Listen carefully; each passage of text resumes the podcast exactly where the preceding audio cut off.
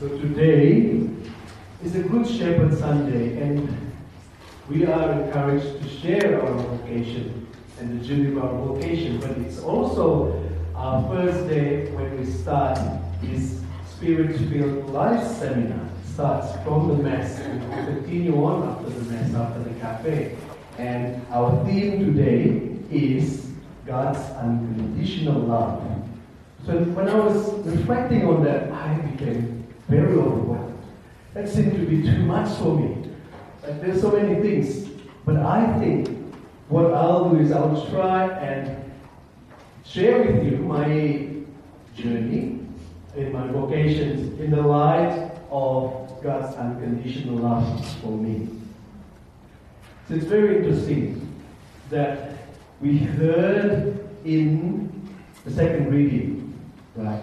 Think of the love that God the Father has lavished on us. That by letting us to be called God's children. And obviously, in, in a general way, we know that God loves us by first creating us.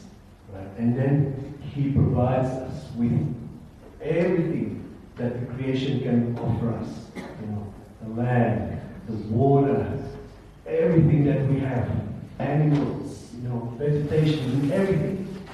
So that's quite great, isn't it? And then he gave us family, parents, siblings, friends.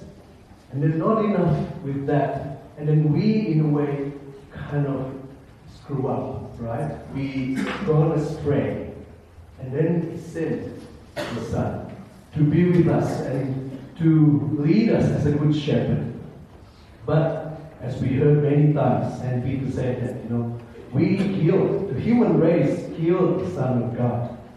And yet, He died for us so that we can be saved. And that is the greatest love that God gave us. And we know that, we know that in theory. But how does it play out for us individually?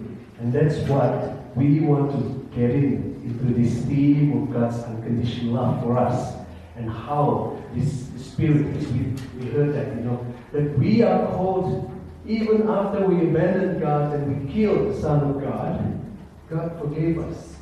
Not only that, we as creation are not just creations. We are then raised up. Our dignity is raised as children of God. That is how much God loves us. Right?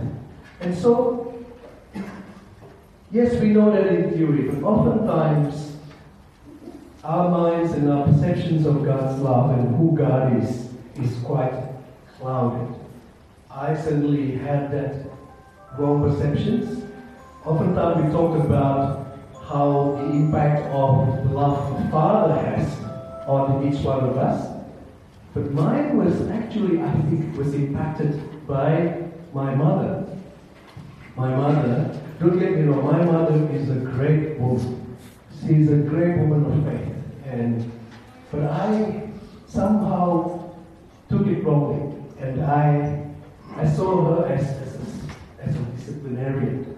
That, you know, your parents can give a great impression of who God is, and she is like the daughter of God. like all my aunties would, would threaten me that your mother would be angry, right? And, and she did get angry, and I got really frightened, and I got you know really disciplined in my own small when I was really small, and that's how I perceived her, and perhaps deep down it's how I perceived God that God would be always angry with me with little things that I've done wrong. And it's a bit like God in the Old Testament, you know, uh, angry all the time. It's the same God, right? The God of the New Testament and Old Testament, where you know Israelites they didn't obey Him, and God get angry and this and that. How many times we heard that, right? So my mom was like that, right? And in a way, I was kind of fed up with it. So when I was in year 10, I was about 16 and I had my freedom. I started not going to church. And when I, I had an argument with my mom, I thought, well, now I'm quite all right. I've got many friends, so I just ran away from home. Right? I ran away, right? Didn't feel like, even though she actually kind of reprimanded me, I think that was the voice of the shepherd in a way in her. But I just didn't want to listen to her anymore. I just said, okay, punish by running away. And she had a really awful time when I ran away for a month, right, from home. And I just went from one friend to another. And um, I came back finally, not because I was fully repentant, but because I didn't have enough money to celebrate my 17th birthday. boy, oh boy, but you know, they really celebrated my birthday as if I was a lost sheep, right? Really celebrated my birthday, and I just invited all my mates, so come on, you know, we'll have a party. So that was my, the start of the, the beginning of my, I guess, I guess healing with my parents, relationship with that, and, and how I see God changing because my mom had a different face on me when I, when that happened. But going through that, I I didn't go to church, so I didn't know what the good news is. Like, uh, depending on myself, I was a clever man. Uh, finished high school, went to Australia, and did a degree in aeronautical engineering, master degree, and all that. But I was really far away from the church. But one time, I met this priest in Melbourne, and I thought he was a parking officer. and but he was very gentle that I thought, you know, I could talk to him like a friend. And not long until I actually sat with him and I started to confess to him all the nasty things that I've done for the last eight years. I haven't been to church and I haven't been to mass and I just did many sinful things. And he just listened to me and accepted me as I am. I, am saying, I'm a bad person. Did this and and just correct me. You're not a bad person. You've just done some bad things, but you are loved by God and you are a good person. You're made for good, very, very good, as we know from Genesis. So, for some reason, I, I believe that, and he invited me to serve in the church. I felt like I was accepted as I am, and I think that was another voice of the Good Shepherd coming into me, letting me know that I'm loved as I am, that I don't have to, like, you know, I can leave behind, because I went to confessions. One was not enough, another hour was not enough, you know, another hour, another week is not enough, until finally, after so many times, said, David, I forgive all your sins. You don't have to come back again. come back again. Because every time I went home, I remember again, I haven't confessed this, I haven't confessed that. So, the Good Shepherd is the one that, that speaks softly in our hearts as well. And that's, that's what happened to me, and I heard that. And it's, it's like, um, it's something that, that frees me from from the anxiety and the worry that I have to um, I have to make it right right here right now. That um, He assures me that it is a journey, just like the shepherd is taking us on a journey. The whole Christian and following of Jesus, you know, to the cross is a journey, and there will be ups and downs.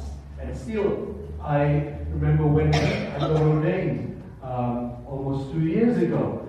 And, and I reflect on what would be a my motto. And when I open the Bible, it opens to Luke 14, when was a parable of the lost sheep. And the shepherd says, you know, rejoice with me because I have found that lost sheep. So my motto is that a lost sheep becoming real stupid, right? And I think that is what God wants us. You know, we are all in some ways a lost sheep, right? There's more rejoicing in the heaven when one repents and come back, rather than 99 who do not rejoice, uh, who do not repent. So I think we are all in some ways lost in our ways, but the Good Shepherd is calling us He's calling us again. Listen to his voice of letting us know deep down. We need that. We need that reminder again and again that God really loves us. You know, we hear that from Romans 5 that the love of God has been poured into our hearts because He has given us the Holy Spirit. And that is the one. That is why we once again to go through this love and spirit seminar, the spirit filled love seminar, because the Holy Spirit has not finished with us, right? The Good Shepherd is still leading us on a journey. So it is quite a little journey, isn't it? That we move this Mass into a 6 p.m., right? That maybe, maybe the Good Shepherd has kind of whispered to us, let's move on, let's go into something somewhere unknown. Hopefully it will be an exciting journey. Surely is. There always is um, something new and unexpected and a surprise from the Good Shepherd who leads us to the eternal life.